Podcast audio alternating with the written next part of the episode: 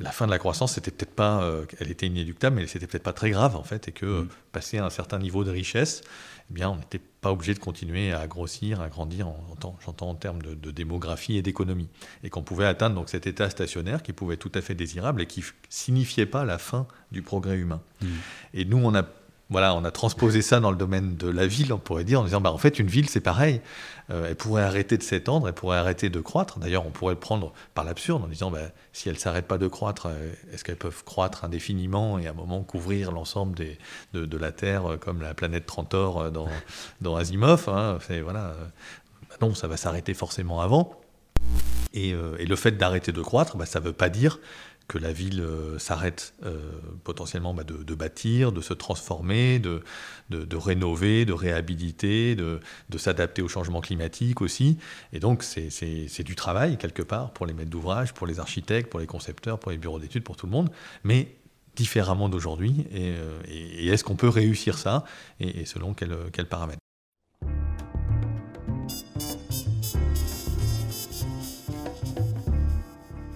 Bonjour et bienvenue au podcast Circular Métabolisme. Je suis Aristide de Métabolisme of Cities et dans cet épisode, nous allons essayer de déconstruire quelques fausses idées concernant les villes. Par exemple, que la densité urbaine est écologique ou que les villes peuvent croître à jamais.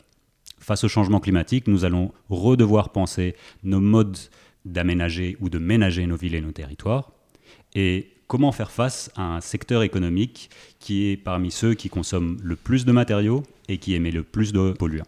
Pour répondre à ces questions, il va falloir se donner quelques éléments de l'espace, de, des flux, mais aussi de nouvelles idéologies. Est-ce que nous pouvons mettre fin à l'étalement urbain? Pour parler de ce sujet, j'ai le grand plaisir de rediscuter avec Philippe Biwix, que j'avais déjà reçu il y a environ trente épisodes sur les villes sobres et low-tech. Philippe est ingénieur centralien, directeur général de la R E P, une agence d'architecture pluridisciplinaire. Et il est également l'auteur de, d'ouvrages que vous connaissez certainement, L'âge des low-tech, Le bonheur était pour demain. Mais surtout, aujourd'hui, nous allons discuter euh, d'un nouvel ouvrage dont il est le co-auteur, La ville stationnaire, comment mettre fin à l'étalement urbain, qui est co-écrit avec Sophie Jantet et Clémence De Silva. Bonjour Philippe, re-bienvenue au podcast. Salut Aristide, merci pour cette euh, invitation renouvelée. Ouais. Euh, bah, j'étais super excité quand j'ai vu le titre. J'ai vu stationnaire, moi ça a commencé à faire des tilts. Et puis quand je l'ai lu, c'était encore mieux parce qu'il y avait des chiffres, ça m'intéresse toujours, il y a des statistiques, il y a des très belles illustrations. Mais peut-être euh, de ton côté, quelle était euh, pour toi et tes co-autrices la motivation d'écrire ce livre? Bah, c'est, c'est dans le sous-titre, hein, c'est clairement la, la question de, de l'étalement urbain, je trouve, qui, euh, alors, qui est montée en puissance ces quinze dix dernières années, avec toutes les punchlines qu'on connaît, euh, le nombre de mètres carrés par seconde, le nombre de, de stades de foot, le nombre d'hectares, le nombre de départements tous les dix ans, et cetera. Avec d'ailleurs une foultitude de chiffres qui, euh, qui commencent à converger maintenant avec la mise en place de, de l'observatoire et des fichiers fonciers, avec une exploitation un petit peu meilleure maintenant de, de, des, des données. Enfin, pas meilleure, mais jusqu'à présent, il y avait des sources qui étaient très peu concordantes. On fait un peu le point d'ailleurs dans, dans le livre là-dessus. Et, euh, et avec finalement quand même une, voilà, une sourde inquiétude sur la question de, de, de la résilience de ces grandes villes, de ces grandes métropoles, de ces mégapoles, en restant avec un focus assez français, parce qu'on mmh. est, voilà, on est assez modeste, on se dit que la contextualisation, je pense que l'étalement urbain aux États-Unis, bon, voilà, un pays frontière, ça, à Phoenix, ça ne les dérange pas trop, c'est, ouais. Ils ont peut-être d'autres sujets, mais pas celui-là. Alors que je pense qu'en Europe de l'Ouest, effectivement, au contraire, c'est quand même plus, plus prégnant. Euh, donc voilà, c'est, c'est, ça part bien de cette, de cette inquiétude-là et, et, de, et de fait de dire finalement, bah, tiens, est-ce que, euh, est-ce que à ces échelles-là, de, de, de villes qui sont déjà très, très grandes, avec effectivement un métabolisme très... Euh, Très, très violent, très difficile. Eh bien, en plus, quand il y a des petits couacs euh, dans les chaînes de valeur euh, mondiales très efficaces, mais tiens, quand il y a un peu de crise sanitaire, quelque chose comme ça, on a bien vu que ça, ça posait des questions. Et donc, euh, on, on a eu envie voilà, de, de, de parler de ça. Alors, le, le, le sous-titre est un petit peu... Euh, c'est un petit peu menteur, sans doute, parce qu'on ne résout pas complètement... On ne dit pas complètement comment... Euh, comment mettre fin à l'étalement urbain, mais on, a, on, on, voilà, on, on dresse sans doute un peu le, le tableau de toutes les pistes possibles, qui ne sont pas que des pistes techniques ou, ou technocratiques, qui sont aussi des pistes euh, sociales, des, des, sur la question de, des parcours résidentiels, sur la question de, de la sous-occupation, et cetera. On y reviendra sans doute. Et puis on a bien aimé ce... Voilà, cette idée de stationnarité, alors ça, ça a un peu de, voilà, donné froid dans le dos à notre, notre éditeur au début sur la ville, la ville stationnaire. Voilà, qu'est-ce que c'est que ce truc? Ça va être un peu compliqué, ça va pas se vendre. Bon, on verra bien hein, si on arrive à faire mentir le truc. Mais c'est voilà cet, cet hommage quelque part à John Stuart Mill, hein, cet communiste du dix-neuvième siècle. Alors, John Stuart Mill, c'est un personnage assez étonnant. Hein. Son père était déjà un ponte. Hein, pour, pour info, il, il dit dans son autobiographie que, que sans son père, David Ricardo n'aurait pas écrit son œuvre majeure, hein, qui a finalement presque fondé l'économie politique au début du dix-neuvième. Donc, c'est, voilà, à la maison, il y avait de quoi parler. Et puis, il disait déjà, je crois, plus tard que dans le texte, en grec ancien, euh, entre six et dix ans. Enfin, non, c'était vraiment qu'il a eu une éducation un peu étonnante. Mais, mais ce, ce gars, donc, il traverse un peu le, le dix-neuvième siècle. En fait, ça, il y a beaucoup de, d'économistes qui ont travaillé sur, le, sur la stationnarité, sur le sur l'état stationnaire dans le en économie. Euh, chacun pensait qu'à un moment la croissance pourrait pas continuer pour différentes raisons. Euh, Ricardo, c'était pour euh, euh, parce que la, les terres allaient produire de moins en moins, que le rendement allait limiter. Marx, c'est parce qu'il y avait l'érosion du taux de profit. Enfin bon, je vais pas vous faire un cours de, d'économie, j'en serais pas capable. Mais et, et, et Mill, lui, il avait cette spécificité de dire qu'en fait, bah, la fin de la croissance, c'était peut-être pas, euh, elle était inéluctable, mais c'était peut-être pas très grave en fait, et que euh, passer à un certain niveau de richesse, eh bien, on n'était pas obligé de continuer à grossir, à grandir, en, en, j'entends en termes de, de démographie et d'économie, et qu'on pouvait atteindre donc cet état stationnaire qui pouvait être tout à fait désirable et qui signifiait pas la fin du progrès humain. Mmh.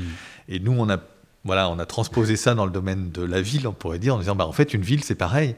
Euh, elle pourrait arrêter de s'étendre, elle pourrait arrêter de croître. D'ailleurs, on pourrait le prendre par l'absurde en disant, bah, si elle ne s'arrête pas de croître, est-ce qu'elles peuvent croître indéfiniment et à un moment couvrir l'ensemble des, de, de la Terre, comme la planète Trantor dans, dans Asimov, hein, c'est, voilà.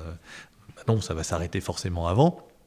Et, euh, et le fait d'arrêter de croître, bah, ça ne veut pas dire que la ville euh, s'arrête euh, potentiellement bah, de, de bâtir, de se transformer, de, de, de rénover, de réhabiliter, de, de s'adapter au changement climatique aussi. Et donc, c'est, c'est, c'est du travail, quelque part, pour les maîtres d'ouvrage, pour les architectes, pour les concepteurs, pour les bureaux d'études, pour tout le monde, mais différemment d'aujourd'hui. Et, euh, et, et est-ce qu'on peut réussir ça et, et selon quels quel paramètres? Donc ça, c'était un peu le point de départ. Mmh. Et puis, finalement, on a, euh, on a essayé de, de, de, de, de traverser un peu toutes les, euh, toutes les promesses aujourd'hui, euh, ou tous, tous les leviers sur lesquels on compte pour faire atterrir les villes, pour les réinscrire un peu dans, la, dans, dans, dans les limites planétaires. On entend souvent cette idée de dire que voilà, les villes, c'est le problème. Donc, bah, si c'est le problème, c'est aussi la solution. Et on a plein de solutions. On peut les densifier, on peut les technologiser, on peut éco-construire. Voilà. Et on s'est baladé un peu dans tous ces, ces leviers-là pour finalement conclure que ça allait être pas très très simple et qu'en fait le, le, le mieux ce serait peut-être de construire moins mmh. et de réussir à construire moins pour construire mieux euh, et, et qu'à ce moment-là on pouvait commencer à, à faire des choses intéressantes. C'est, c'est drôle, bon vous inquiétez pas si vous êtes architecte, si vous êtes urbaniste, vous allez avoir un travail, euh, voilà. Plus de matière grise, moins d'énergie grise, le, le, le slogan du futur.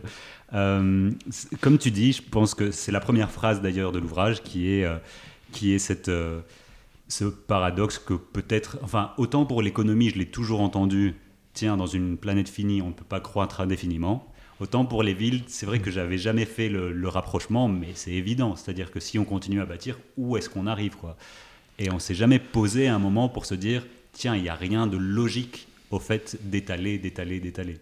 Alors du coup, euh, si on, c'est vrai que euh, c'est Ernst Friedrich Schumacher qu'on ne cite pas dans l'ouvrage, mais euh, qui, qui est pas loin derrière, hein, son, son maître à penser, Léopold Kohr, euh, il disait quand quelque chose ne va pas, c'est quelque chose est trop gros. Il ouais. recommandait d'ailleurs dans les années cinquante aux États-Unis de se découper en, en, en petits pays qui feraient la taille d'un, d'un canton suisse. Hein, donc euh, bon, ça c'est ça c'est pas fait pour différentes raisons évidemment, mais voilà, cette, cette idée de, de De, de, de croître comme ça, en fait, quand on prend un peu les chiffres. Donc, Schumacher disait euh, euh, rien n'a de sens euh, si, si euh, en le projetant sur le long terme, euh, ça devient absurde. Voilà. Mm. Et, et effectivement, si on projette l'étalement, alors les, les chiffres sont un peu variables, mais pour faire simple, si on dit qu'on se balade à entre vingt et trente mille hectares euh, euh, par an. Alors peut-être on est plutôt pro- plus proche de vingt mille maintenant selon les études de, de fichiers fonciers.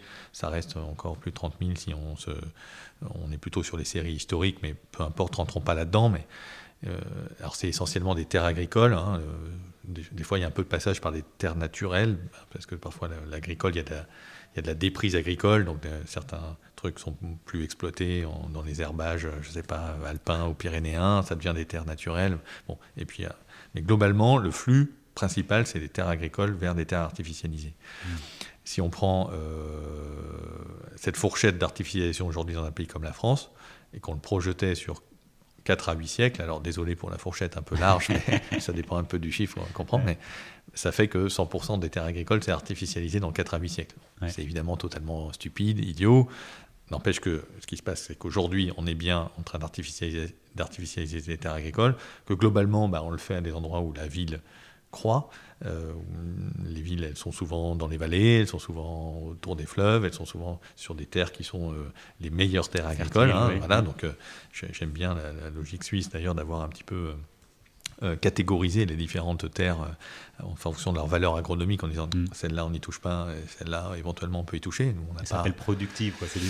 c'est assez marrant. Euh, quoi, ouais. Nous on n'a pas encore fait ça, on a juste ouais. une terre agricole et finalement euh, voilà, quelle qu'elle soit, euh, mais en tout cas voilà, on est dans, on, on est dans des rythmes qui sont voilà, à long terme insoutenables. Alors évidemment on n'est pas sur l'échéance de deux mille cinquante ou deux mille cent, mm. mais en gros donc ces terres agricoles, bah, chaque hectare qu'on artificialise, voilà, il va mettre longtemps avant de redevenir euh, potentiellement une terre productive pour la production alimentaire, peut-être jamais, enfin en tout cas ça sera vraiment sans doute en siècle, voire en, voire en millénaire, hein. le, le sol il se produit lentement, euh, et donc quelque part chaque hectare ben, entame notre, notre résilience alimentaire, enfin la capacité de, de quelque part de population future à se nourrir. Alors aujourd'hui c'est pas très grave parce qu'on a un système... Euh, quelque part très mondialisé, euh, on déforeste à l'autre bout de la planète pour euh, nourrir euh, nos, nos animaux, et cetera. Mais euh, voilà, c'est quand même quelque chose qu'on on voit partir finalement. Euh, moi, je me suis toujours intéressé aux ressources non renouvelables et en particulier les ressources métalliques qu'on extrait du sol. Bah, il y a une autre ressource non renouvelable, c'est, c'est le sol lui-même,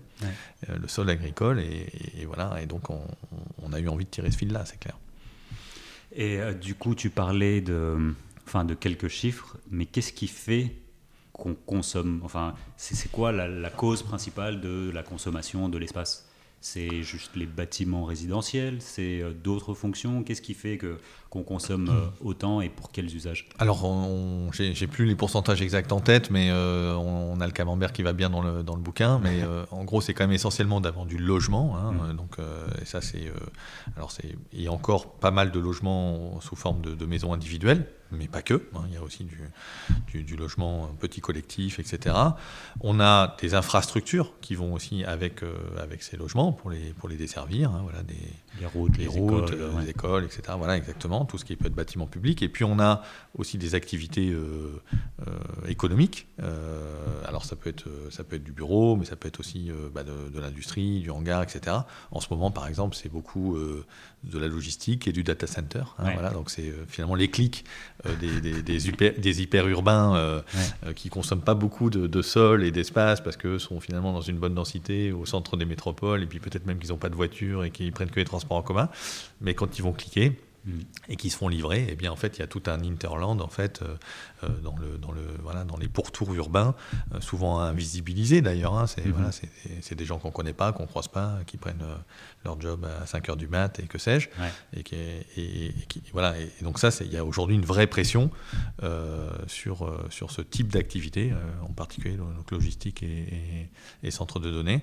Bon voilà, mais pas que. Et puis d'ailleurs, ça, d'autres questions euh, s'ouvrent, hein, avec les questions de, de reterritorialisation, par exemple, de la, d'une partie de la production, hein, qui, est, qui est souhaitable, parce que là encore, on est sur des histoires de... de résilience. Donc depuis deux mille vingt, cette, cette idée, elle est tout à fait intéressante. Ça, ça rejoint des idées de type ville productive, hein, voilà, qui sont aussi très, très euh, à la mode, on pourrait dire, enfin en tout cas très explorées aujourd'hui. Eh bien voilà, il faut, comment on accueille euh, ces, euh, ces activités. Euh, et donc, euh, bah, aujourd'hui, il y a un arbitrage entre euh, euh, bah, une tension entre le logement, les équipements, euh, le tertiaire, euh, l'activité, et, et tout ça doit rentrer à la chaussette, euh, euh, enfin dans, dans, dans, dans les pourtours de la ville, quoi. Ouais. Euh, je pense que ce qui est aussi intéressant, c'est de comprendre, évidemment, on parle de... de quel type de flux, de t- enfin, tu as utilisé le mot métabolisme urbain qui est, qui est rare et qui est, que j'étais super content. Les villes ont un appétit assez gigantesque, euh, non seulement les villes, mais le secteur de la construction. Est-ce que tu peux un tout petit peu brosser euh, c'est quoi l'impact matériel, mais aussi environnemental de, de ce secteur de, de l'aménagement, de la construction, pour avoir des ordres de grandeur? Bah le, le, le secteur de la construction, c'est un poids lourd climatique, hein, c'est clair, euh, par les, les matériaux qu'il embarque. Alors, euh, l'essentiel des, des, des granulats, euh, du, du sable, c'est pour euh, le bâtiment et les infrastructures, travaux publics, V R D, et cetera.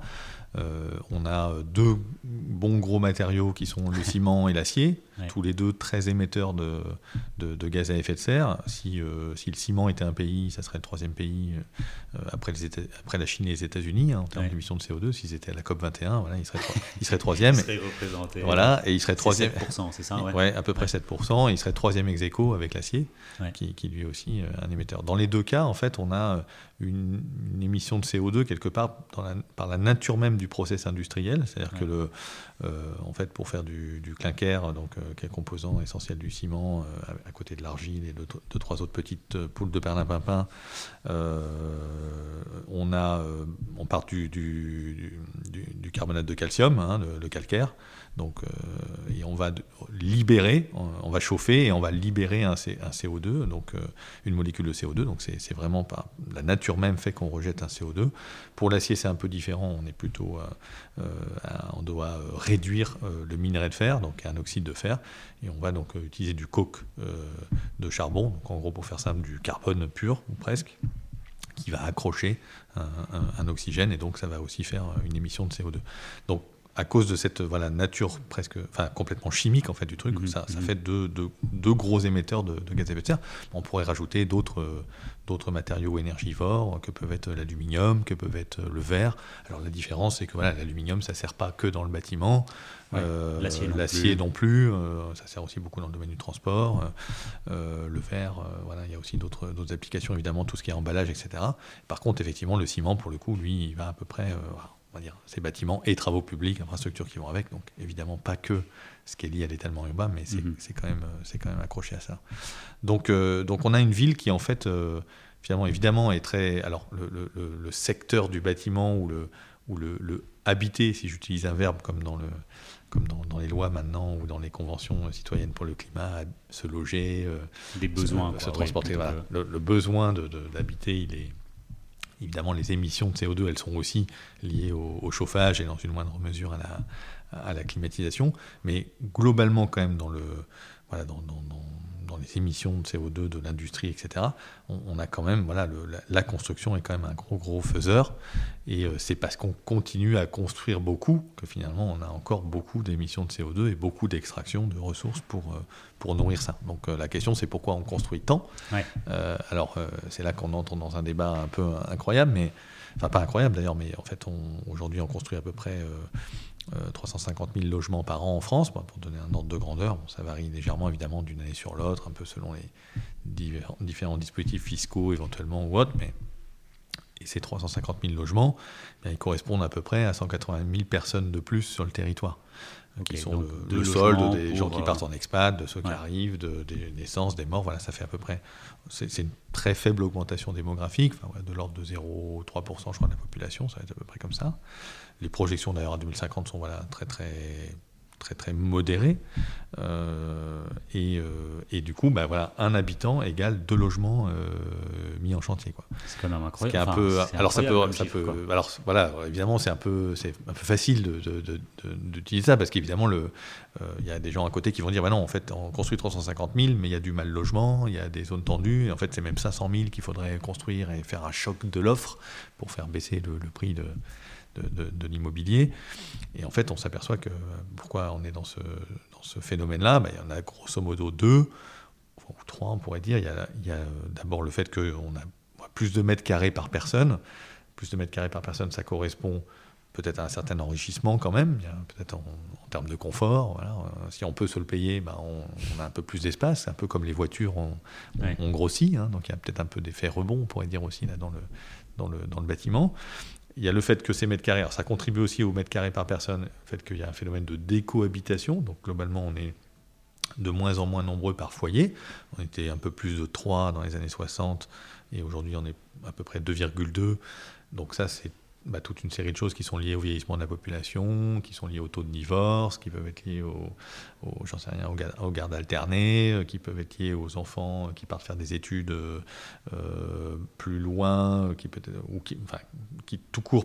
Il y en a plus qui partent faire des études, ouais. Et éventuellement, euh, avec Parcoursup, ils vont se balader dans toute la France ou ailleurs. Donc, euh, ça a plus de besoin de logements étudiants ou on est seul, et cetera. Donc, tout ça, ça contribue en fait à, cette, à ce phénomène de décohabitation. Et puis, le troisième phénomène, c'est la métropolisation. Euh, c'est le fait qu'effectivement, bah, il y a quand même encore des zones qui, euh, même si ça commence, je pense, un petit peu à changer depuis la crise sanitaire, mais, mais ça reste quand même vrai, des zones qui sont plutôt en, en, encore en perte de population. Ça, on peut pas, je pense qu'on ne peut plus appeler ça euh, l'exode rural, euh, oui. Parce que voilà, maintenant... Euh, on a voulu y croire pendant un moment, mais les chiffres font que... Bon, maintenant, voilà, c'est plus, c'est, c'est plus complexe que ça, et puis même la définition même des aires urbaines, l'articulation avec la campagne, euh, ça devient un peu plus, plus complexe maintenant, euh, au vingt et unième siècle, mais voilà, il y a quand même effectivement des zones qui, euh, qui se, se continuent à se, à se vider, ou en tout cas qui n'accueillent pas de cette très légère croissance de la population, il y a des classes qui ferment et tout, voilà, tout ce qui va bien, et puis euh, au contraire des... Voilà, des métropoles qui sont effectivement plus créatrices d'emplois, euh, qui, sont, euh, qui ont travaillé aussi pendant des, voilà, des, des, des années et des années sur la question de marketing territorial, attirer la créative, la, la créative classe mondiale, euh, apparaître dans le classement de Shanghai, euh, se regrouper avec je ne sais pas qui parce que sinon euh, c'est pas bien, et puis en fait qui sont un peu victimes de leur, euh, de leur croissance quand même quelque part, me semble-t-il, enfin en tout cas une partie d'entre elles. Euh, parce qu'elles sont devenues voilà, trop, trop, trop grosses, trop saturées, trop embouteillées, parce que peut-être le, les offres d'équipements, les offres culturelles, les offres de services, on, les offres d'espace public, euh, les, les offres d'espace vert n'ont pas forcément suivi, euh, les, les aménités n'ont pas forcément suivi le nombre de, euh, le nombre de logements construits, donc euh, y a, y a, ça crée quand même, euh, parce que les, les, une partie des transports en, co- en commun se retrouve euh, saturée presque immédiatement euh, euh, après leur mise en service, il voilà, y a un peu tout, tout ça qui peut se, se, se créer. Et donc voilà, c'est, c'est décohabitation, métropolisation, les deux mamelles de, de, de, du bâtiment de travaux publics, hein, pour faire simple, et qui du coup crée ce truc un peu incroyable de dire que finalement, eh bien, quand on fabrique trois cent cinquante mille logements, en fait on fabrique un tout petit peu plus, il y a quelques démolitions, passons les détails, mais on va faire très simple.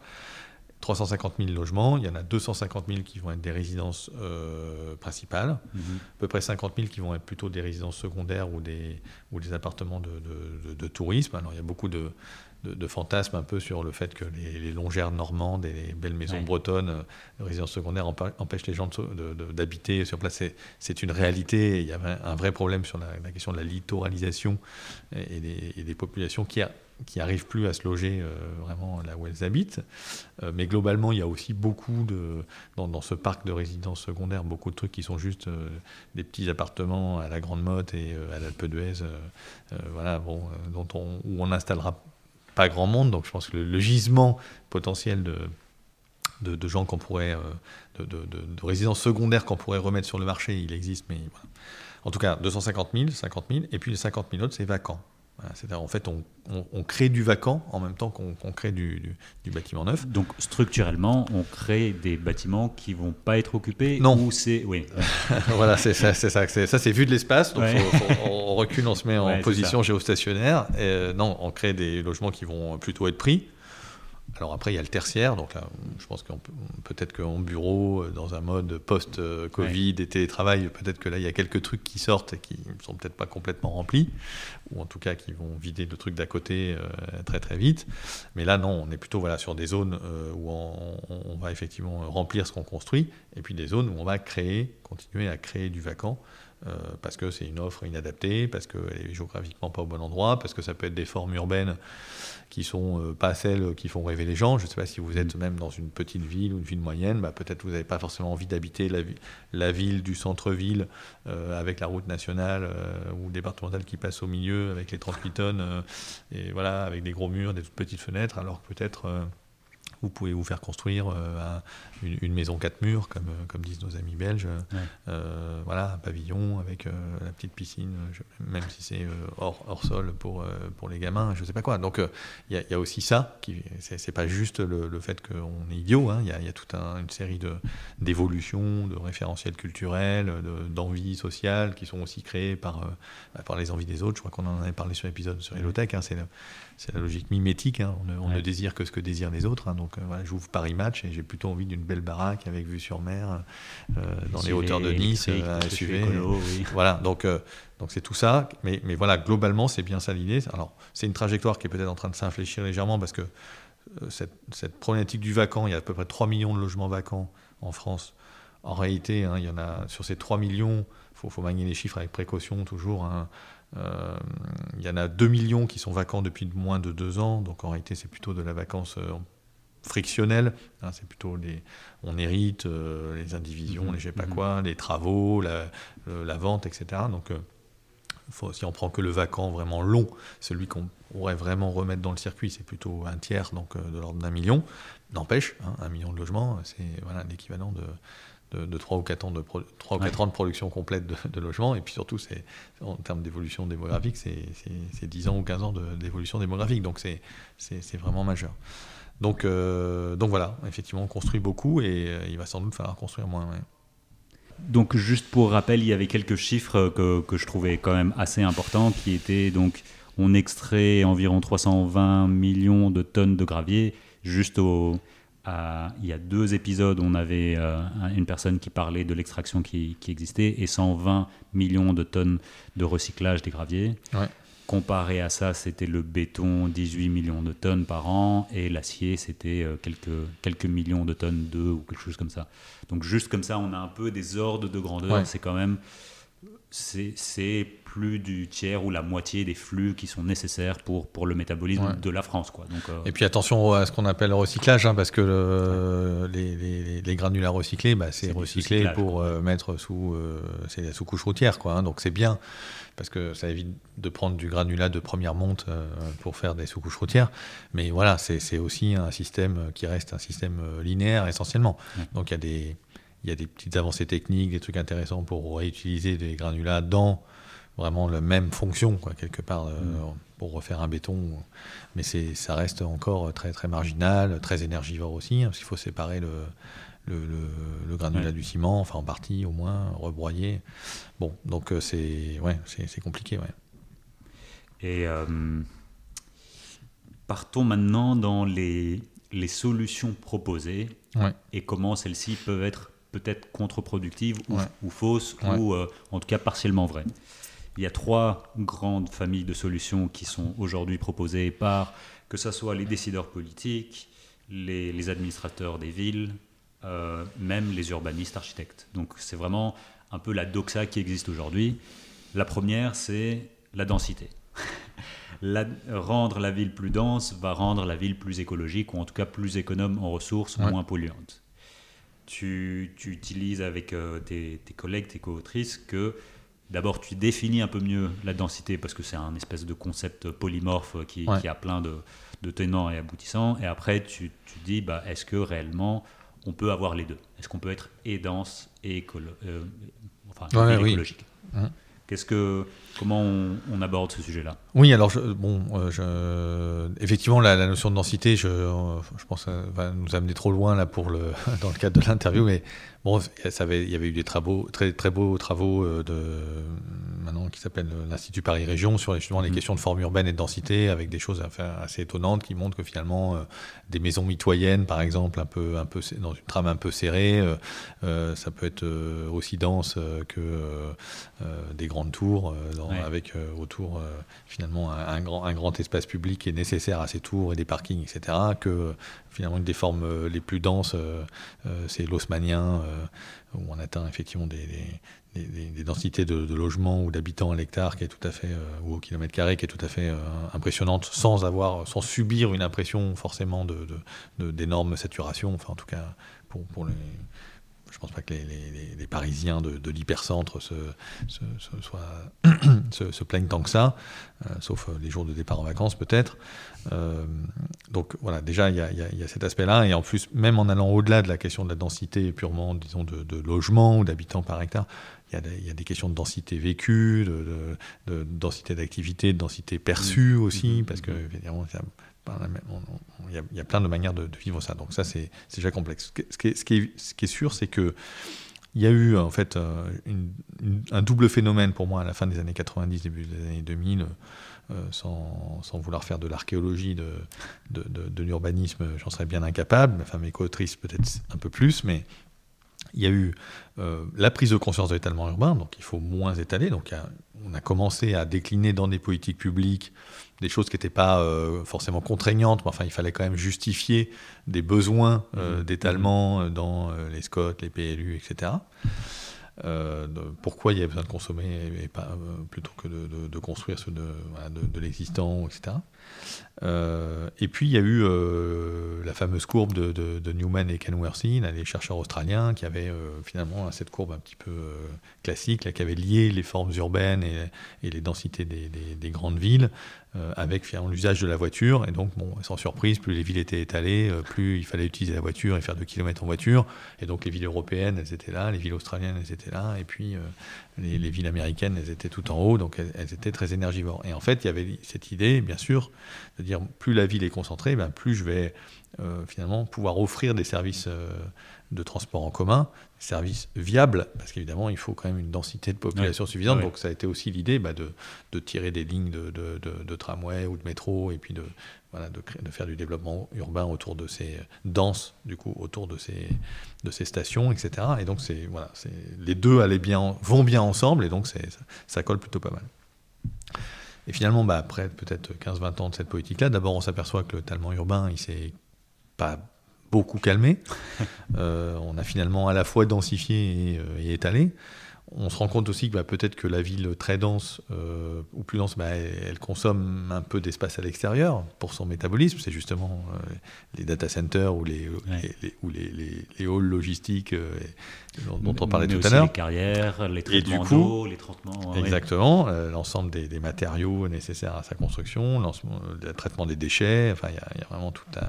toute la, la série, et puis surtout qu'en fait, euh, bah, la, cette densification, alors, euh, elle, elle, donc qui finalement réclame de, de monter un peu en hauteur, hein, on peut dire ce qu'on veut, hein, et puis évidemment monter en hauteur, bah, c'est pratique pour euh, le prix du foncier qui euh, augmente, mais finalement le prix du foncier il augmente parce qu'on peut monter en hauteur, enfin, mmh.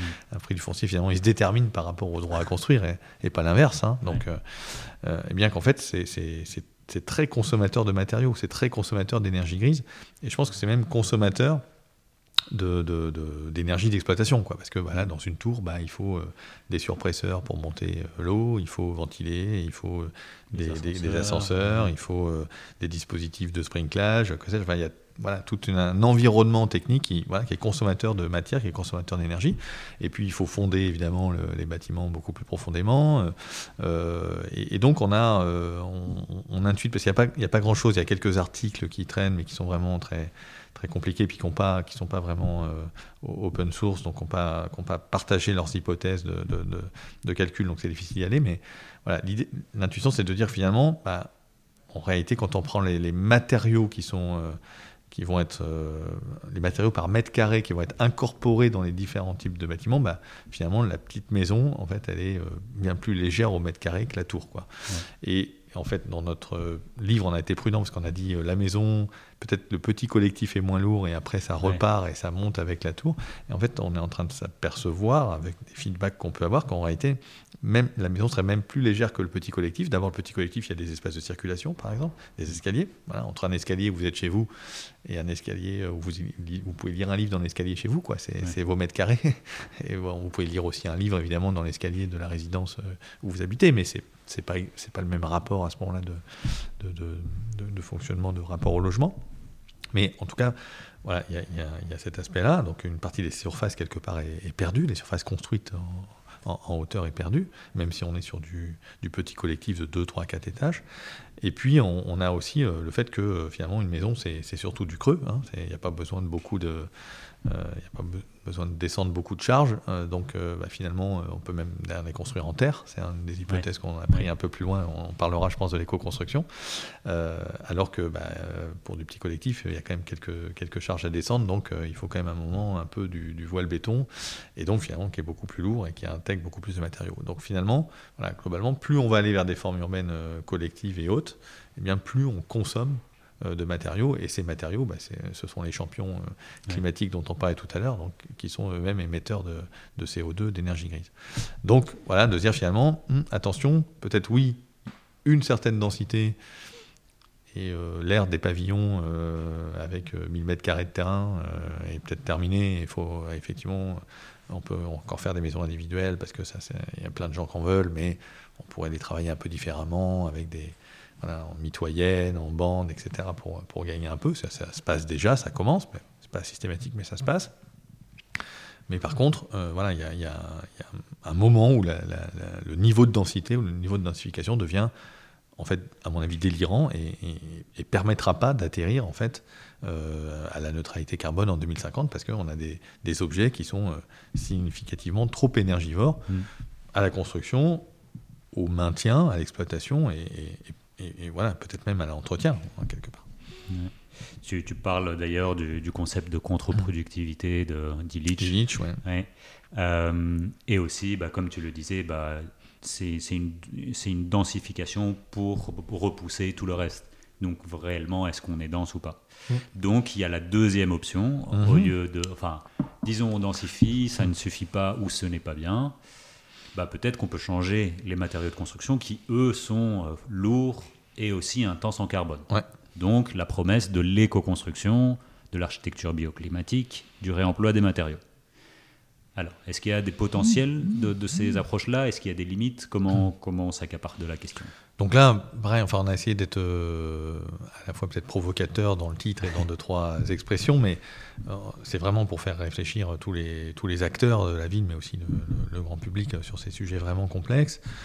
Euh, l'idée n'est pas de, de dire... Enfin, on, L'idée n'est pas du tout de dire c'est c'est pas bien tout ce qui se passe dans les dans, le, dans les envies justement de, de de développer les biomatériaux, le le, le réemploi, euh, l'utilisation de matériaux recyclés, euh, euh, tout ça ça va dans le bon sens et évidemment on voit bien, enfin tous les jeunes archis qui sortent, mmh. leurs diplômes sont vraiment sur des choses qui sont toujours très très engagées, enfin en tout cas moi ce que j'ai j'ai pu voir. Euh, donc C'est, c'est très intéressant. Et les progrès techniques sont assez impressionnants parce que bah, c'est vrai qu'avec euh, voilà, les techniques de, de, de bois, et cetera, on arrive maintenant à faire des immeubles de je ne sais plus combien d'étages, je vais me tromper ouais. en disant ça, mais enfin ouais, c'est, ouais, c'est peut-être quinze. Ou, mètres, ouais, ou, ou, enfin, ça, c'est, ouais. c'est, voilà, exactement, j'allais dire ça. Donc c'est, c'est vraiment très impressionnant. Euh, alors, du coup, c'est pas que du bois, euh, il enfin, y a des trucs dedans et des cols et des machins, donc je sais pas, faut pas les trop, trop, trop regarder. De, de trop, enfin, globalement, c'est, c'est, c'est très intéressant. Voilà. Mais la question, c'est est-ce que ces quelques projets emblématiques qui sortent, avec bah, euh, des maîtrises d'ouvrages engagées, des promoteurs, des, ou, ou des, des maîtrises d'ouvrages publiques, et cetera. Est-ce que ça suffit, entre guillemets, à faire atterrir euh, euh, l'ensemble du secteur, quoi ? Ouais. Et c'est là qu'en fait, on se retrouve avec des sujets un peu de, de volume. Alors, je rappelle un peu que bah, finalement, au dix-neuvième siècle, on était euh, presque tout, enfin au début du dix-neuvième siècle, tout en biomatériaux, et cetera. Bah oui. Et puis qu'à un moment, on s'est extrait finalement des, duma- des limites surfaciques de, de production ouais. de ces biomatériaux, bah, grâce euh, finalement euh, au ciment Portland, euh, au convertisseur Bessemer dans la production d'acier euh, de masse. Euh, voilà. Et donc ça, ça a permis effectivement de construire beaucoup plus, beaucoup plus haut, et cetera. Et aujourd'hui, on veut se réinscrire dans ces limites quelque part en disant bah oui, attention. Et puis en fait, sans, sans toucher le, le volume à construire. Voilà. Et en fait, alors on en a, ça a vraiment été compliqué euh, ce, ouais. ce chapitre-là sur le bois. Oui, plus... parce que du coup, on se pose la question, bon. tiens, est-ce qu'on aura des forêts encore si est-ce on qu'on pensait... a... Alors, voilà, est-ce qu'on a suffisamment de bois ? Alors, alors, il y a pas mal d'études qui ont été faites, on a un peu été décortiqué ça. Le problème, c'est qu'elles ont été faites euh, avant de se rendre compte, euh, évidemment, que le changement climatique euh, mm-hmm. était en train de... de, de, de, de... Voilà, on pensait avoir une forêt qui était assez en forme, hein, euh, notamment, quand je dis en forme, pas forcément d'un point de vue de la biodiversité partout, hein, mais ouais. d'un point de vue de la production de bois. Il y a beaucoup, de, par exemple, de pins Douglas qui ont été plantés dans les années cinquante et qui sont en train de donner vraiment toute, toute leur, leur capacité de, de capture carbone et de, et de, et de grossissement. Euh, donc ça, ça, ça va encore nous entraîner dans les décennies qui viennent, mais... Et en réalité, cette forêt, bah, on est en train de s'apercevoir qu'elle n'est pas en forme parce qu'elle est en train de subir des, des contre-coups climatiques plus rapides peut-être que ce qu'on pensait il y a dix ou vingt ans, qu'il y a des sécheresses, qu'il y a de la bio-invasion, euh, voilà, des maladies, et cetera. Donc, voilà, c'est un vrai sujet. Mais même en, en prenant des, des volumes à extraire possibles d'une forêt d'aujourd'hui qui ne prendrait pas des coups trop, trop forts, mais en fait, on, voilà, on s'aperçoit que, assez vite que les, les rapports de, de, de volume vont... On ne peut pas tout éco-construire en bois, que ce soit, j'en sais rien, des immeubles de bureaux, plus toutes les maisons, plus, euh, plus les équipements. Enfin, et, et où est-ce qu'on va aller chercher tout ça ? À un moment où le bois, euh, d'autres, d'autres secteurs euh, euh, le lorgnent. Hein, parce qu'il oui, y a le bois de chauffage qu'on veut. Le bois de chauffage, la biomasse évidemment, qui peut être en, c'est un, une des énergies renouvelables euh, pilotables. On a... Euh, capture de carbone. Enfin, la on... capture de carbone, le puits de carbone. On a, le, on a la chimie. Éventuellement, c'est-à-dire à un moment, le secteur chimique se demande comment sortir de la chimie du pétrole et du gaz, et donc euh, utiliser le, la lignine du bois pour euh, voilà, décomposer, finalement, c'est, c'est, c'est à, à la fin, c'est toujours de, du carbone, de l'hydrogène, euh, de l'oxygène et, et, et de l'azote, hein, un peu de choses près, quelques autres trucs, donc voilà, c'est les mêmes molécules de base que, euh, finalement, que, que le, le pétrole et le gaz, donc il y a ça aussi, euh, voilà, donc euh, voilà, la concomitance de tous ces trucs fait que euh, ça risque quand même d'être un peu, un peu compliqué. Et donc, euh, encore, voilà, c'est là qu'on en vient un peu, nous, à notre construire moins, euh, pour construire mieux, sous-entendu, pour construire avec des matériaux euh, intéressants. Alors, une fois qu'on a dit ça, là, on, on était un peu, c'est, on a fait ce, un peu ce focus sur le bois, avec des questions de, de, de structure. Alors, même les maisons, c'est ça qui rend le truc un peu compliqué, hein, c'est, évidemment, même les maisons qui ne sont pas en bois, euh, elles ont la charpente en bois, elles ont euh, les volets en bois, elles ont le parquet en bois, elles ont plein de trucs, bon, potentiellement. Donc, euh, pour faire un, réussir un peu à faire une modélisation, c'est quand même plus compliqué que, que, que ce qu'on pourrait croire. On progresse. Euh, mais il euh, y, y a quand même tout un champ, tout un gisement, bien entendu, de biomatériaux, euh, sur les, les matériaux isolants, euh, chanvre, paille, enfin, résidus divers et variés de, de production agricole, où là, il y a quand même voilà, des volumes qui, à mon avis, sont hyper intéressants et dans lesquels on peut piocher pour aller faire soit de la construction neuve, soit de la, soit de la rénovation thermique ou de la réhabilitation, quoi. La même chose pour les terres, le pisé, enfin... Il y a voilà, et puis il y a la, voilà, et puis il y a la construction en terre, où à mon avis, on est, euh, on est comme la construction bois il y a quinze ans ou vingt ans, je ne sais ouais. pas, on est vraiment au, presque aux prémices. Ouais. Et en fait, il y a, alors, ça ne s'appliquera pas, euh, il n'y aura pas les progrès, je pense... Euh, Euh, technique euh, qu'on peut, euh, qu'on peut, qu'on a pu réaliser sur le bois. Donc on ne montera jamais en R plus quatre euh, en mmh. construction terre, ou alors il faudrait des, vraiment des épaisseurs, enfin ouais. on commence à faire des, des blocos, quoi.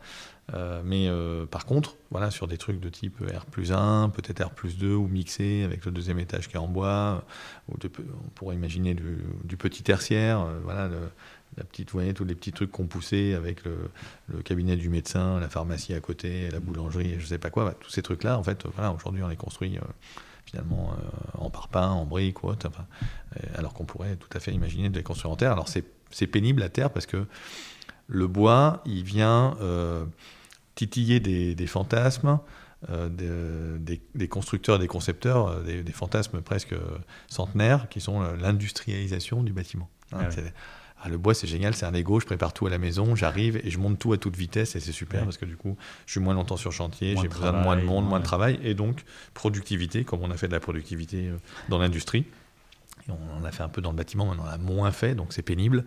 Et donc là, le, le bois, tout le monde s'est, s'excite sur, grâce à ça. La terre, c'est le contraire, c'est terrible. Ouais. C'est qu'en fait, non, c'est, c'est presque l'inverse de la productivité, parce qu'il faut s'adapter à chaque ressource locale. Alors, c'est pas forcément de la terre in situ, elle peut venir de quelques kilomètres ou autre, mais...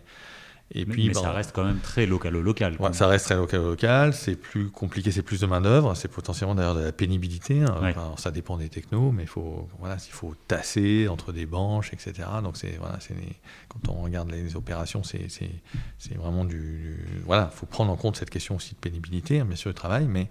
Et donc, ça plaît moins, c'est plus difficile. Voilà, le risque technique, on pourrait dire, ou financier, il est, il est plus gros, mais ça n'empêche. Moi, je pense qu'on doit vraiment investir ça, et que notamment sur tout ce qui est maison individuelle, et petits euh, et petits tertiaires, on, on, a, on pourrait vraiment aller économiser énormément de, de, de carbone, quelque part, euh, euh, en utilisant la terre. Ouais. Euh, je vous invite, euh, j'avais fait un épisode avec B Materials, qui est au fait une des entreprises à Bruxelles qui récolte euh, la terre pour faire ouais. des matériaux de construction. Il y en a plein, il y en a à Paris aussi. Enfin, ça commence à émerger. Voilà, il y a la brique de terre crue, il y a plein de choses. Ouais. Exactement. Donc c'est intéressant. Je pense que ça commence à être validé. Maintenant, il y a aussi l'offre, la demande. Enfin, voilà.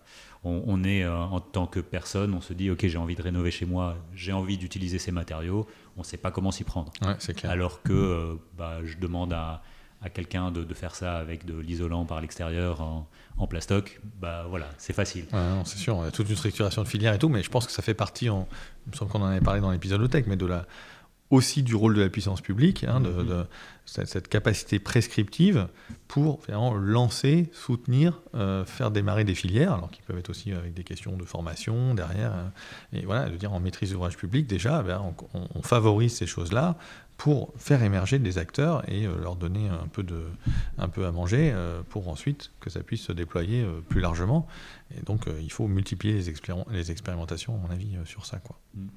Et comme on disait, oui, en effet, certainement que c'est un créateur énorme d'emplois, enfin, parce mmh. qu'il y a de la main-d'œuvre, on ne peut mmh. pas la substituer, ce n'est pas magique. Euh, alors, troisième sujet tabou ou intéressant, euh, depuis quelques années, on parle de la ZAN, zéro, euh, du ZAN, de la ZAN, ouais, mmh. zéro artificialisation nette. Ouais. Euh, mmh. Ça commence à être prescrit dans la majorité des métropoles, dans la ma- ouais. majorité des villes. Qu'est-ce que ça veut dire réellement la zéro artificialisation nette ? Est-ce que ça fonctionne ou pas ? On va voir si ça va fonctionner. Bon, ça va dans le bon sens. Euh, je pense qu'il faut, faut saluer la prise de, de quelque part la prise de conscience euh, de, de la puissance publique. Euh, voilà. Et après, il y a un exercice démocratique qui, qui mène à une qui mène à une loi. Voilà. Donc c'est c'est, c'est intéressant. Euh, ensuite, évidemment, on peut râler sur euh, la manière dont ça se met en œuvre ou pas. Il euh, euh, y a beaucoup de, aujourd'hui de, de débats et d'atermoiements. Hein. C'est pas encore, tout ça n'est pas encore transcrit euh, complètement dans, euh, dans toutes les couches, euh, hein, Stradet, euh, Scott, euh, P L U pour les amateurs. Hein, mais bon, c'est, ça va venir, effectivement, c'est en train d'arriver. Donc, la ZAN, c'est, ou le ZAN, nous on dit la ZAN, bon voilà, on a féminisé, mais... On peut, on peut choisir, de, je crois que c'est plutôt le ZAN qui est pratiqué, mais c'est pas grave, on ne fait pas comme tout le monde. Euh, Vous êtes inclusif, oui. Voilà, c'est la... Deux co-autrices, hein, donc on féminise, ouais. hein, si on peut. Voilà.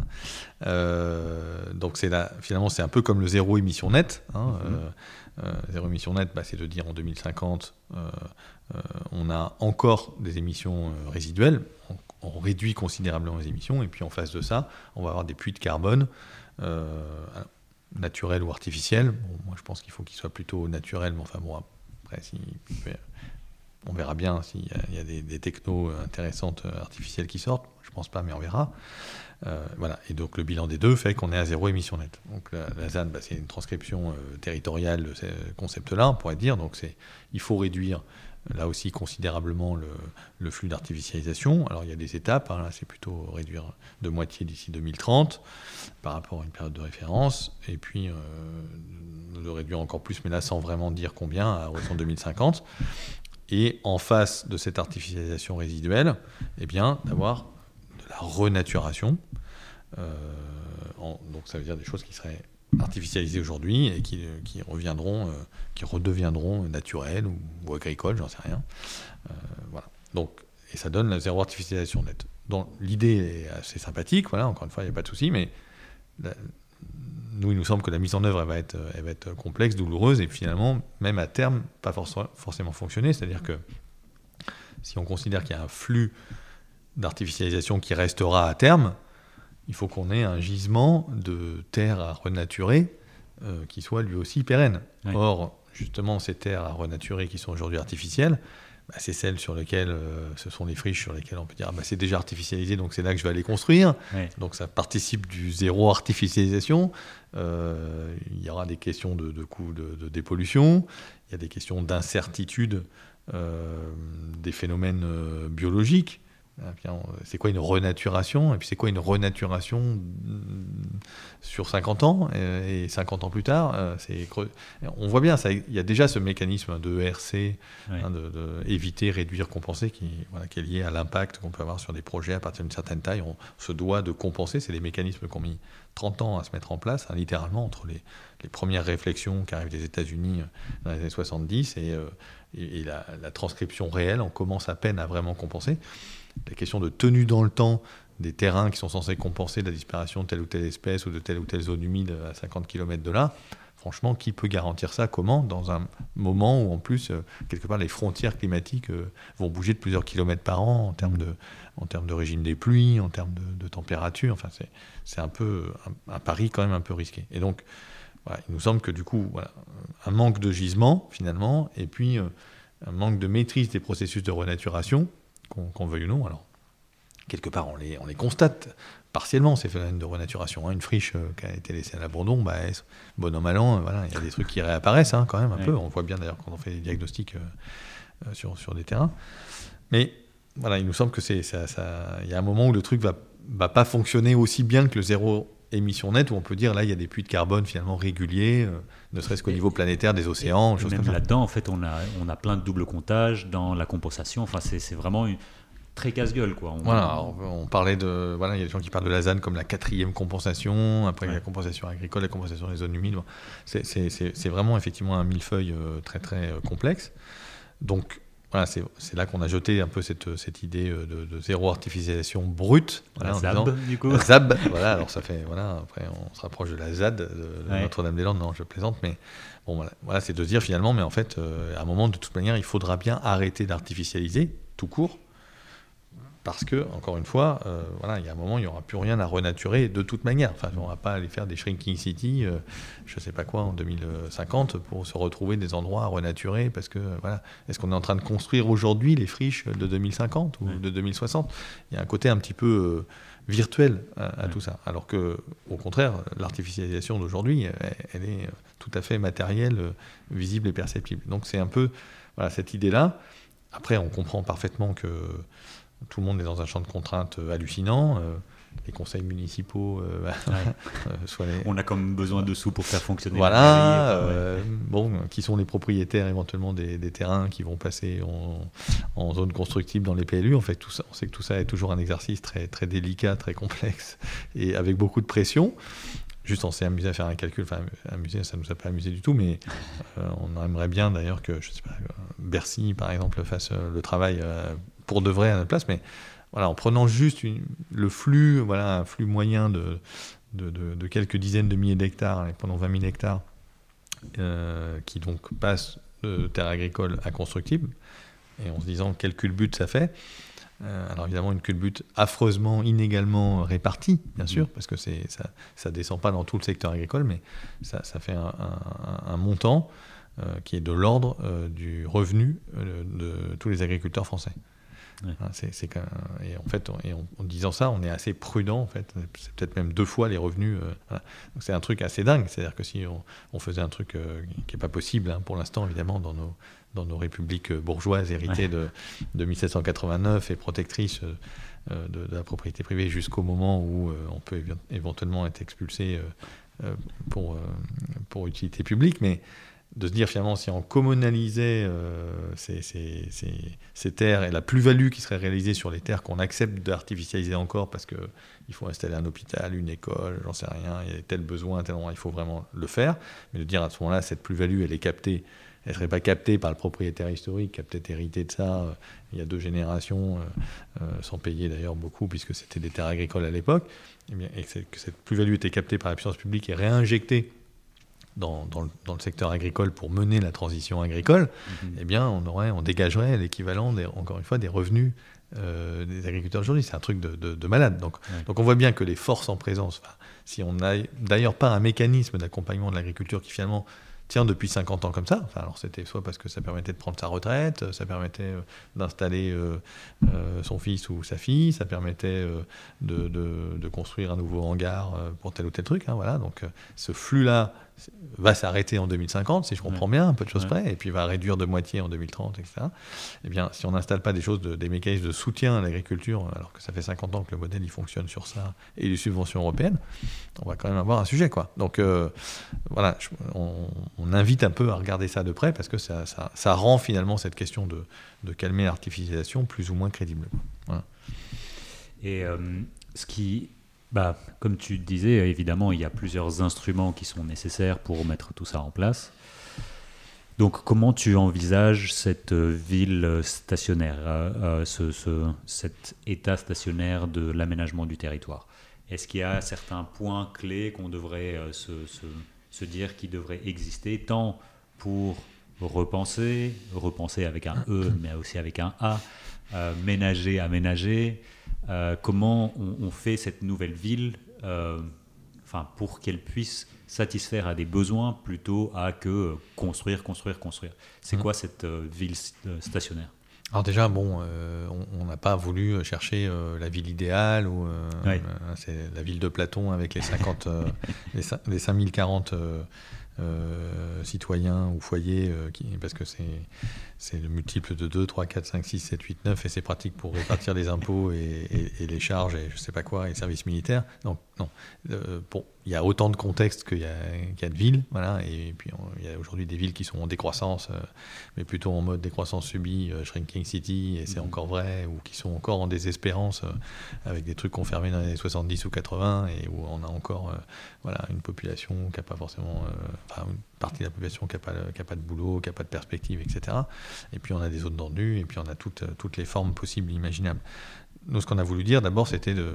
commencer par se, se poser la question des, des capacités existantes, de l'incroyable patrimoine bâti qu'on a, mine de rien. Alors, euh, on, on revient encore sur le vacant de tout à l'heure, mais c'est pas que le vacant, c'est aussi la sous-occupation. Mmh. Donc en France, il y a des logements sous-occupés et suroccupés. Alors, sous-occupés, évidemment, euh, selon des définitions qui sont discutables, hein, euh, euh, mais bon, nous, on, est, on, s'est, on s'est collé sur des définitions de l'INSEE qui correspondent, voilà, une comparaison, en gros, entre le nombre de pièces et... Euh, et le nombre de, et le nombre de personnes dans le, dans le foyer. Euh, bah, pour faire simple, je ne sais pas, si vous êtes seul dans un six pièces, bah, c'est sans doute un ouais, peu sous-occupé, ouais. même, si vous, voilà, même si vous êtes très content et que vous avez les moyens d'habiter dans votre six pièces euh, à Clermont-Ferrand, je ne sais pas quoi, parce que c'est... Mais en, en l'occurrence, voilà, y a, y a, quand on a... Quand on, tous les, les, les programmes publics, on pourrait dire aujourd'hui, euh, voilà, se, se, se focalisent sur cette question du, du vacant, parce que du vacant, il y en a, il y en a dans des zones un peu dépeuplées, mais il y, a, il y en a aussi dans les, dans les grandes villes et même dans les zones tendues. Hein, c'est comment on remobilise ce, ce, ce vacant. Il y a aussi la question de la sous-occupation qui est bien plus importante, euh, puisque en fait on parle là plutôt de, de, de huit millions de logements euh, qui sont, euh, qui sont sous-occupés, voilà, selon la définition de l'INSEE. Alors après, il y en a aussi euh, l'ordre d'un million, un million et demi qui sont suroccupés, donc il euh, faut faire le bilan entre les deux.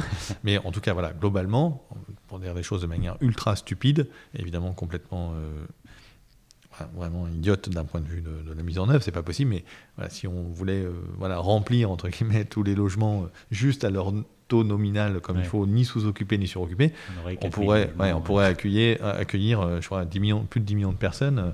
euh, sans construire un mètre carré. Voilà. Alors, évidemment, euh, c'est pas n'importe où, et puis on, on retrouve la, la route nationale de la petite ville au centre, euh, pas isolée, euh, enfin, de, du logement pas isolé, de, de, de la rue principale de la petite ville planquée euh, au fin fond de la Meuse. Bon, voilà. Mais euh, j'ai rien contre la Meuse, je précise, au contraire. Ouais. Donc, euh, donc, Donc l'idée, c'est évidemment comment on va remobiliser ça. Euh, et, et évidemment, c'est, c'est, c'est en travaillant bah, des, des leviers qui ne vont pas être que des leviers justement techniques, mais plutôt des leviers euh, socio-techniques ou comportementaux aussi. Ça passe par exemple par la question de, du parcours résidentiel. Aujourd'hui, peut-être, vous avez un rêve de, de, d'acquérir un pavillon, vous allez mettre vingt ans à rembourser, et puis à un moment, les enfants grandissent, ils s'en vont, le pavillon devient peut-être trop grand, il y a le ménage à faire, faut tondre la pelouse de mille mètres carrés tous les week-ends, et puis à un moment, peut-être, on s'en sentirait mieux dans un petit appart au centre-ville avec le kiné en bas, la pharmacie, je sais pas quoi, enfin, voilà. Et pourtant, on le fait pas. Mmh. Euh, et parce que, alors, pour plein de raisons, il peut y avoir des droits de mutation, parce que le prix... Euh, Il euh, y a aussi de, de la sous-occupation euh, bah dans, les, dans le logement social, ouais. mais euh, on propose aux gens de les reloger euh, dans des trucs qui sont plus chers et, euh, et, et pas à côté de chez eux. Donc, euh, du coup, bah, ils ne s'acceptent pas. Donc, il y a toute cette question de la fluidification du parcours et de se dire qu'en fait, euh, l'horizon, ce n'est pas d'avoir euh, sa grotte à soi euh, qu'on a achetée. Euh, euh, voilà, ça, non, c'est, on fait peut-être... Voilà, autant de parcours de vie qu'il y a de, qu'il y a de situations personnelles, mais comment, comment là, on peut favoriser ça. Après, il y a des questions autour de la densification douce. Là, il se passe plein de choses aussi sur le fait de dire tiens, ce tissu finalement périurbain, il est là, hein, donc euh, c'est pas la peine de lui jeter des pierres en disant ils sont méchants, ils prennent leur voiture. Enfin, c'est, c'est non, au contraire, ça peut être un espace d'ailleurs où demain il y aura des potagers urbains, où demain il y aura des, voilà, des, des maisons de réparation, où il peut se recréer une socialité. Euh, On n'est pas là aujourd'hui parce que voilà, on est à l'ère du numérique et deux, trois autres trucs, mais tout ça, ça peut bouger. Bah, dans ce périurbain, on peut faire de la densification douce, on peut faire euh, voilà, euh, peut-être des, des grandes maisons peuvent se, se, se couper en deux, on peut construire, euh, on peut découper des parcelles. Enfin, il y a des choses qui peuvent être intéressantes à faire. Il y a Moi, j'ai bien aimé la, les travaux, par exemple, de, de Profil, euh, qui, qui, voilà, qui ont travaillé sur ces sujets-là, et notamment sur la, l'idée peut-être d'articuler d'un point de vue économique, le fait de, de pouvoir un peu découper euh, euh, et densifier de manière douce, et finalement de générer un flux euh, d'argent qui pourrait aller à la rénovation thermique. Parce qu'il mm-hmm. y a aussi cette question-là, c'est que le premier problème, c'est le, c'est le bâti existant, et que toutes les trajectoires euh, qui nous amènent à la neutralité carbone Euh, parle de, de rénover en rythme de croisière pendant trente ans de huit cent mille à un virgule deux million de logements, c'est-à-dire plus de vingt à vingt-cinq fois ce qu'on on arrive à rénover aujourd'hui. Okay. Donc, euh, parce qu'il ne faut pas confondre en fait, le nombre de gestes unitaires de rénovation. Ma prime rénov', c'est huit cent mille aussi, je crois, euh, mais c'est huit cent mille changement de fenêtre ou isolation des combles ou changement de la chaudière. Ce n'est pas huit cent mille rénovations complètes qu'il va falloir, c'est ça. Donc, Donc là aussi, d'où, vient, d'où va venir l'argent, et cetera. Comment, comment ça, ça va se réaliser. Donc ça peut être une idée d'articuler ça. Et puis, ensuite, il y a un troisième truc, c'est de dire qu'à un moment, bah oui, s'il y a des, popula- s'il y a des villes ou des aires urbaines qui accueillent euh, des, des dizaines de milliers d'habitants par an, là, on a beau euh, remplir les cases, euh, ça commence à déborder. Et donc il y a un sujet de dire finalement, les villes elles vont avoir besoin finalement d'un autre, d'une autre échelle, d'un aménagement, d'un aménagement du territoire qui... Voilà, puisse se fonder peut-être sur des nouveaux comportements, sur un peu de télétravail, sur je sais pas quoi, et de dire, on arrête de dire on a des champions mondiaux qui sont les métropoles et qu'on met en avant et on trouve ça trop génial et il faut qu'elles soient plus grosses parce que sinon dans le concert européen des villes, euh, et, bon, elles sont naines et on les entend pas, on s'en fout en fait, euh, et, et au contraire de dire, ben non, on va aller vers une ère, d'ailleurs le mot est en train d'arriver, hein, de... de de coopération territoriale et de dire finalement quand j'ai besoin, voilà, la puissance publique avec plein de choses, ça peut être du fiscal, ça peut être des investissements euh, sur des nouvelles universités, des écoles, je sais pas quoi, bah, au lieu de les coller à des endroits qui sont déjà tendus et des grandes métropoles, eh bien on commence un peu à articuler tout ça et, et de contribuer à une revitalisation pas du tout évidente parce que la grande ville a toujours attiré, hein, c'est, mmh. c'est un endroit où on fait carrière, c'est un endroit où on rencontre plus de gens, c'est un endroit... Mais de faire en sorte qu'il y ait une offre médicale, une offre culturelle, une offre en emploi, en service, dans toute cette échelle de, des, des, des sous-préfectures, des villes moyennes, des petites villes, des bourgs, des villages, euh, voilà, pour effectivement essayer d'essaimer euh, intelligemment la population. Évidemment, ça ne se décrète pas. Hein. On n'est pas en, et puis on n'est pas en, en Union soviétique ou euh, voilà. Mais, euh, mais, mais, mais voilà, il y a, y a, je pense, des envies aussi.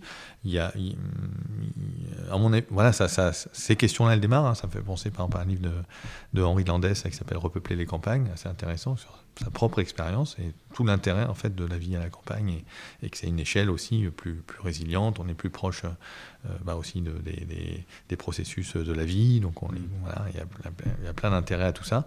Et, euh, et qui peut s'articuler tout à fait avec l'urbain d'ailleurs d'une, d'une, d'une manière ou d'une autre donc, euh, donc voilà c'est, c'est un peu ça l'idée. Alors on ne sait pas comment faire ça enfin on, voilà, on a jeté quelques pistes mais évidemment voilà, c'est, un, c'est un projet sur, sur une génération quoi, au moins. Mais en fait déjà de, d'être capable de dire euh, non mais en fait les métropoles pourquoi elles croissent, est-ce qu'il faut qu'elles continuent à croître, est-ce que c'est une bonne chose qu'elles croissent parce que finalement on se gargarise de cette croissance comme étant le fait qu'elles sont moteurs de Bah de la croissance économique d'abord, de la création d'emplois, qui est évidemment très importante, bien entendu, mais et voilà, qui nous amène finalement à ouvrir des écoles et des collèges d'un côté, et à vider des classes et à fermer des classes de l'autre. Voilà, il y a un peu un côté euh, non durable, en tout cas. J'allais, j'allais dire stupide, mais j'arrête de pas dire ce mot trop souvent ce, ce soir, mais euh, voilà, et, que, et, et qu'il va falloir vraiment repenser profondément l'aménagement du territoire. Ouais. Tu as parlé du coup que c'est peut-être un projet d'une génération. Quel, euh, quel conseil tu aimerais ou message tu aimerais passer peut-être à, à cette nouvelle génération de personnes qui bossent dans ce milieu-là, euh, qui finissent leurs études par exemple, ou qui sont déjà en train de travailler euh, à tes collègues ici, mais aussi à des, à des collègues qui ne, sont pas, qui ne bossent pas ici avec ouais. toi. Ouais. C'est, c'est quoi peut-être les quelques messages à retenir pour, pour la ville stationnaire, pour ouais. la, la prochaine génération? Alors j'entends deux ou trois, euh, un peu en mode impro. Hein. Euh, le premier, c'est peut-être d'abord de ne pas prendre peur. C'est-à-dire que, parce que le truc là, c'est un peu... Pff, euh, ouais. Imaginez de dire on arrête de faire grossir les métropoles et puis on va revitaliser les bourgs, les villages. Ouais, euh, comment on fait ça, ça... Encore un truc de plus à se prendre, parce ouais, que finalement exactement. On pensait qu'on allait juste avoir besoin de faire l'isolation ouais. par l'extérieur de tous nos jolis bâtiments. Je ne sais pas comment on la fera d'ailleurs, cette isolation par l'extérieur, quand c'est du bâtiment haussmannien ou sur l'extérieur on ne peut pas, et à l'intérieur on n'a pas envie de perdre des, des mètres carrés à vingt mille euros. Donc je, bon, on, on verra bien, mais je ne suis pas sûr qu'on ait encore la, complètement la solution architecturale. Survie, euh... ouais, c'est ça. Ouais, peut-être des nouveaux matériaux très fins, peut-être. Bon, mais pas prendre peur en se disant c'est encore un challenge de plus qui se rajoute. À mon avis, en fait, c'est pas qu'il se rajoute, c'est qu'il s'articule très bien avec les autres challenges qu'on a. Mmh, mmh. Il s'articule bien avec la question de la transition agricole, parce qu'il faudra quand même un peu plus de monde dans les campagnes. On va pas remettre les gens avec des avec des faucilles dans les champs, hein, c'est pas ça, mais quand même globalement, quand on a des plus petites parcelles, et cetera. Globalement, c'est, c'est ça demande un peu plus de de voilà de, de, de, bras, de, de bras et de cerveau. Mmh. Euh, donc ça s'articule très bien avec ça. Ça peut s'articuler très bien avec la question des énergies renouvelables, la question territoriale justement de dire est-ce qu'on tartine des panneaux solaires et des éoliennes pour ceux qui sont dans les grandes villes, mais moi c'est moi qui me prends l'éolienne, bah non justement on va habiter là aussi on a nos trucs. Euh, ça s'articule potentiellement pas mal avec, la reter- avec une certaine reterritorialisation d'une partie de la production. Et, et quand j'ai reterritorialisation, multiscalaire, c'est-à-dire qu'il y a des choses, voilà, produire plus localement un certain nombre de choses, et puis produire plus dans un pays, et puis plus, produire plus en Europe, et cetera.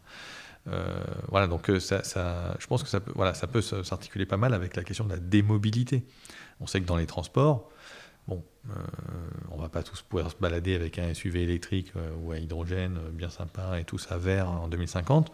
Donc il faudra faire des beaucoup plus petites voitures, beaucoup plus de vélos, beaucoup plus de véhicules intermédiaires entre, entre le vélo et, et électrique et, le, et, et la petite voiture. Il y a, enfin, il y a plein de choses qui. Il y a une foultitude là aussi d'innovation, mais il faudrait aussi faire moins de kilomètres et, et, d'une, et d'une mobilité qui est aujourd'hui essentiellement, pas que, mais en tout cas majoritairement contrainte. Une mobilité euh, domicile-travail, euh, les trente minutes pour euh, aller au boulot, euh, les euh, vingt-cinq minutes pour aller déposer la petite à l'école de musique, euh, les quarante-cinq minutes pour aller euh, voir un spécialiste euh, dans la ville. Voilà, donc ouais. Tout ça aussi, donc revitaliser, euh, les, les, les, voilà, y compris dans l'offre médicale. Alors il y a différents niveaux, parce qu'évidemment on ne peut pas mettre un I R M dans, dans, chaque, euh, quartier. dans chaque quartier, mais en fonction des niveaux et des spécialités, il y a, y a des choses à faire. Et donc cette démobilité, elle peut être aussi très intéressante. Donc ça, et, et venir justement nourrir la neutralité, pour le coup, ou en tout cas la, la baisse de l'impact environnemental des transports. Tout ça s'articule très très bien, en fait. Voilà. Et donc je pense que... Et puis la question de la résilience, euh, où à mon avis, effectivement, voilà, dans une grande ville, on sait que bah, justement pour des questions de flux logistique, de stockage et autres, bah, peut-être que voilà, c'est plus facile finalement de stocker euh, deux de, de sacs de patates pour l'hiver à chaque fois, mmh. j'en sais rien, enfin... Il y, y a plein de manières. La résilience alimentaire, elle prend plein de, plein de formes. Donc, euh, donc voilà, ça c'est le premier truc, c'est de dire finalement, c'est pas un truc en plus à gérer. C'est en fait, c'est presque un, les Anglais diraient un enabler, c'est ça, enfin, ouais. ça un, un facilitateur, peut-être d'autres euh, enjeux de la transition.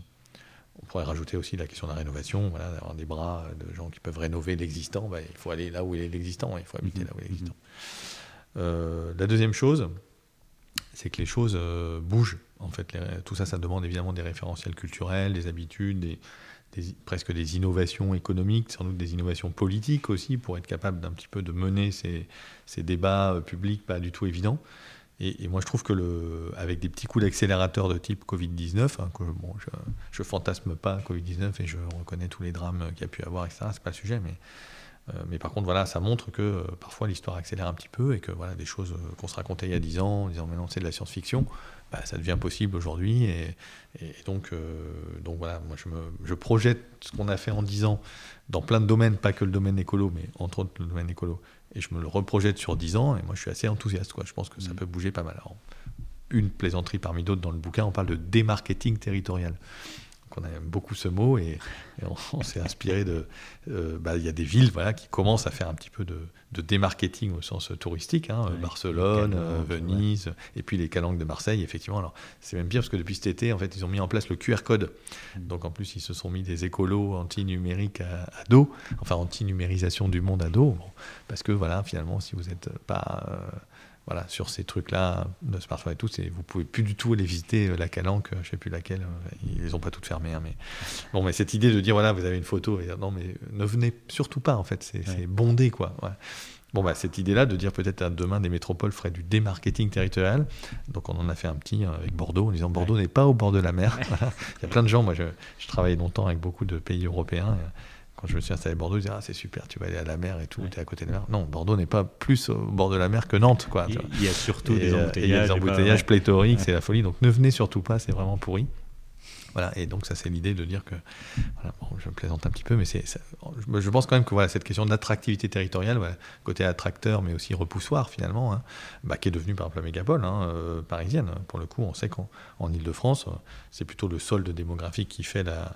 qui fait la, la, l'évolution de, de, de la population, et qu'on a plutôt un solde migratoire, pour le coup, voilà, les gens quittent, hein, et, le rêve, enfin, et la moitié de la population, en tout cas, dit dans les, dans les, dans les études que, qu'elle souhaite quitter. Donc, voilà, les métropoles n'en sont pas encore là, parce qu'on a une échelle qui est dix fois inférieure, hein, on va dire le, le million versus les dix millions, pour, pour simplifier, mais voilà, on vient quand même un peu à ces, à ces concepts-là.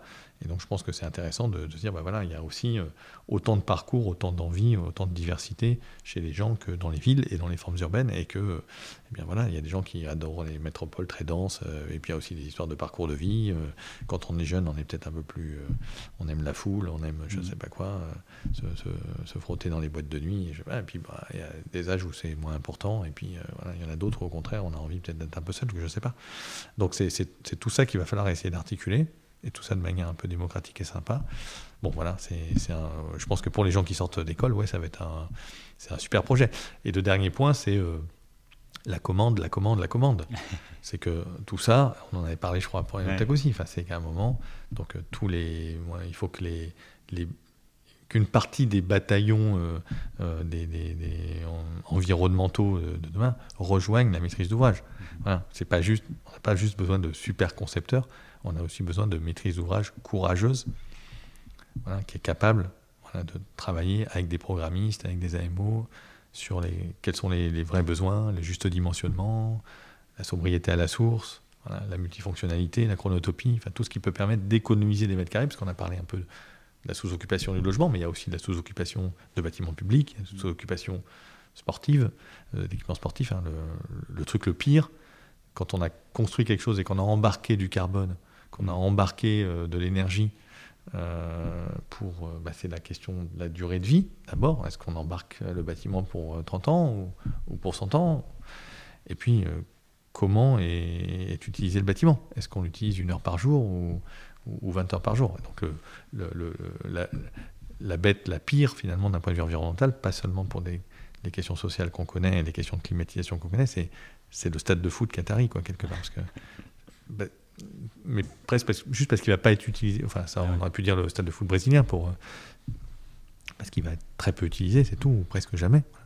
Euh, donc il a embarqué en fait un coût carbone qui n'est bah, voilà, qui, qui presque voilà, qui, qui est pas à la hauteur de, de, de, des quelques soirées euh, ou des quelques journées où il va être utilisé, c'est quand même très, très dommage. Donc euh, effectivement on peut continuer à construire, réparer la ville au sens, euh, voilà, pour utiliser cette belle expression de, de Sylvain Grisot et, et Christine Lecomte, hein, mais euh, de l'adapter au changement climatique, mais aussi de la ré- réparer de manière urbaine, parce que tout n'est pas forcément parfait et formidable dans, dans nos villes aujourd'hui. Et donc consacrer toute cette énergie qu'on consacre au neuf, le consacrer euh, à la réhabilitation, et avec de la maîtrise d'ouvrage courageuse et de l'évolution de la commande et de la nature de la commande, peut faire des choses assez incroyables. Il faut trouver des complices, voilà, entre, euh, entre maître d'ouvrage, maître d'œuvre, bureau de contrôle, euh, assurance, enfin voilà, pour, pour faire émerger ce, ce monde du, finalement, qui soit essentiellement et avant tout de, de, de, de l'entretien, hein, un, un monde de la maintenance, un âge de la maintenance.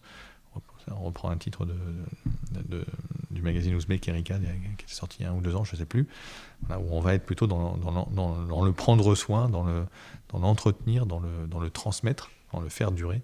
Et, et ça marche très très bien, évidemment, dans le domaine du bâtiment, puisque c'est voilà, un, un actif qui est, qui est là pour durer. Bon, bah, j'espère que vous vous êtes emballé, que, que ceci ne fait, vous fait pas peur, que c'est vraiment quelque chose... En effet, c'est, c'est assez... Euh...